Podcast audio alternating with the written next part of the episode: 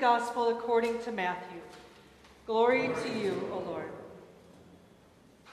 Jesus said, When the Son of Man comes in his glory, and all the angels with him, then he will sit on the throne of his glory. All the nations will be gathered before him, and he will separate people one from another, as a shepherd separates the sheep from the goats. And he will put the sheep at his right and the goats at his left.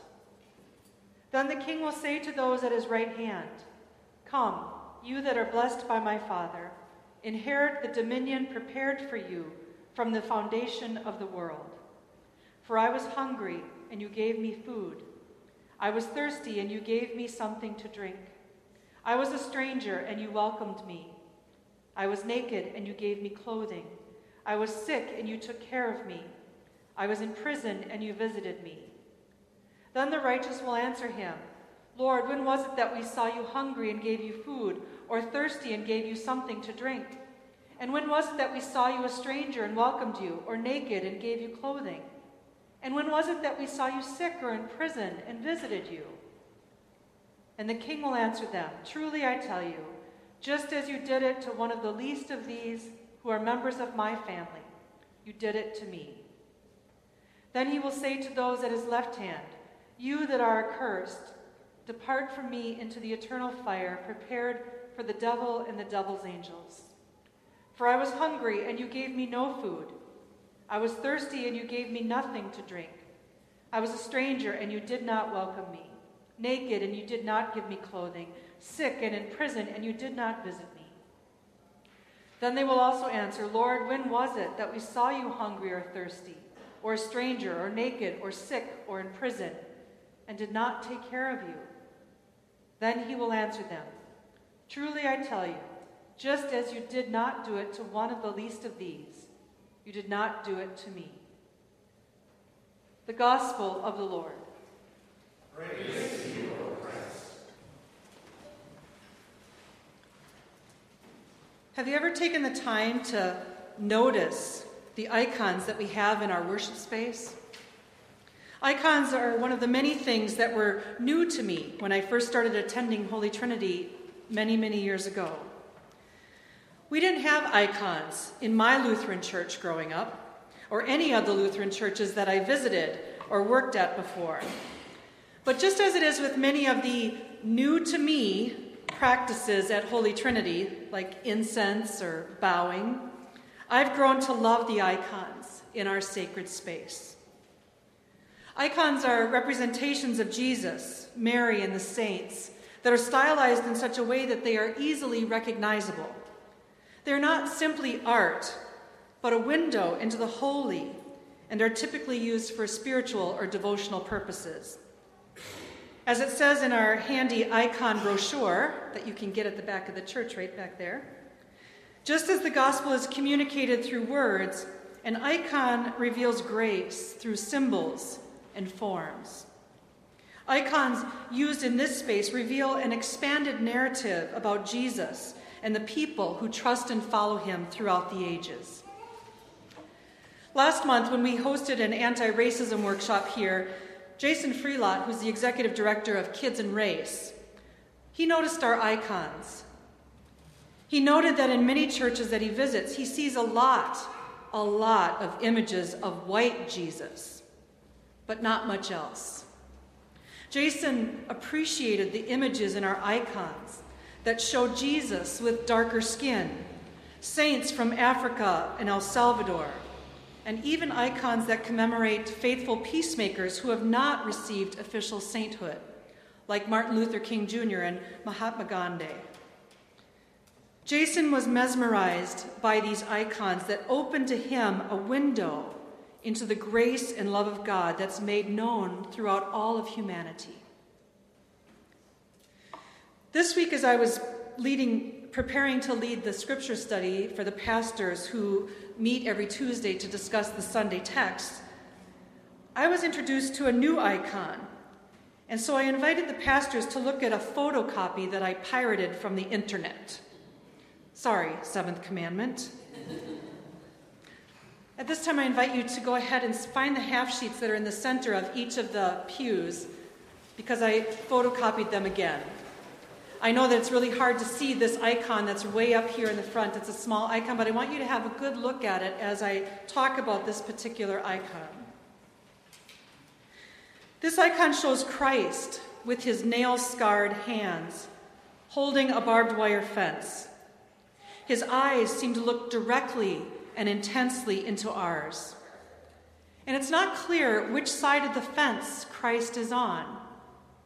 Is he imprisoned or are we? This icon is called Christ in the Margins and reflects the scripture reading for today. When did we see you? The disciples ask. Whenever you did it to the least of these, Jesus answers, you did it to me. And Jesus names the people who are on the margins of life the hungry, thirsty, strangers, naked, or imprisoned. And he tells the disciples to love and care for people who are barely noticed and to see that Christ is among them in the margins of life. So, after I led the initial devotion with the pastors, asking them to notice what they were feeling or what they saw in this image, Pastor Mueller jokingly asked me, You know, we have this icon in our church, don't you? No, that's why I pirated it from the internet.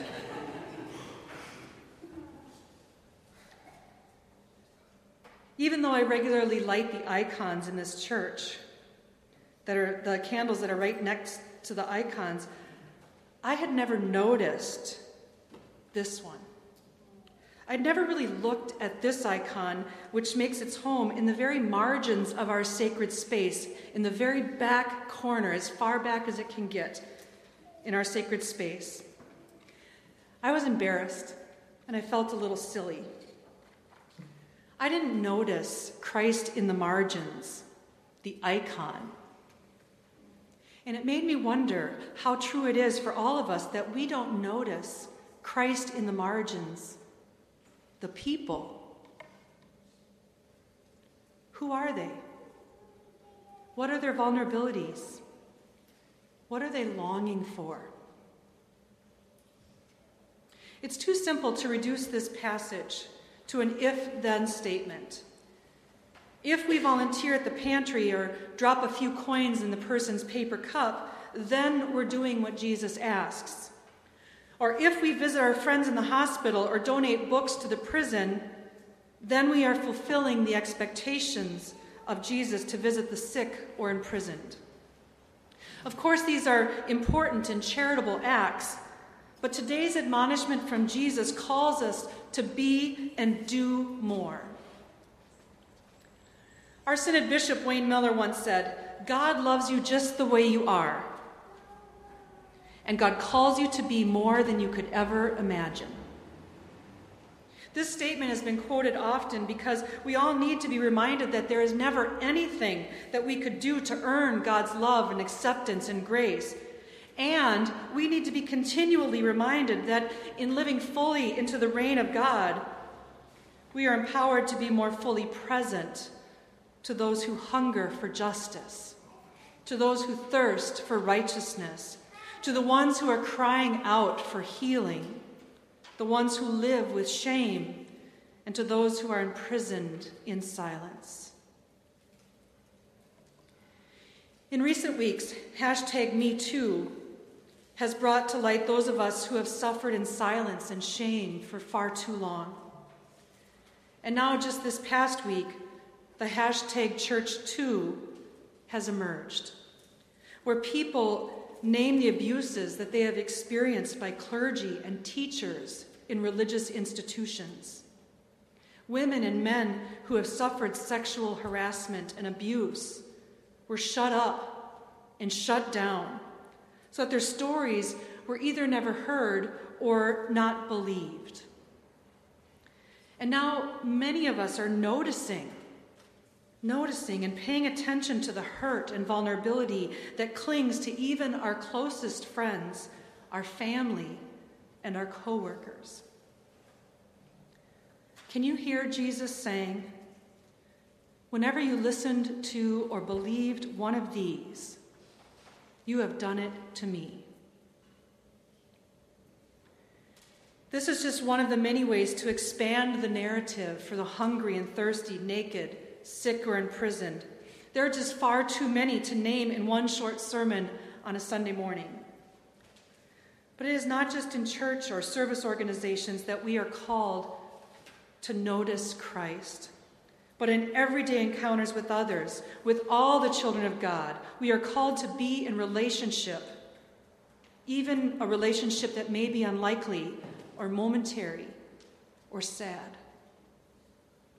God calls us to participate in the unfolding reign of God, to look at each other and see Christ. It is as simple and as hard as that. So I invite you to look at the icon again and notice that it's impossible to tell if Christ is imprisoned and looking out, or if we are imprisoned and Christ looks in. If an icon is a two way mirror, so is today's gospel text. We may be the ones who need to be noticed or helped or loved. Sometimes we are the least, yearning for the promises of God who comes to us and heals our vulnerabilities and restores us to new life. So let me remind you today that when this human life seems too much to bear, when you are the one who is living life in the margins, when your loved ones are lost or dying, when your life is spinning out of control from addiction or financial strain or family strife, Christ comes to you through others in the body of Christ. Christ is here in community, in word and music and silence, in water and bread and wine the Holy One notices you and calls you out of the margins to live fully and faithfully in God's light and love.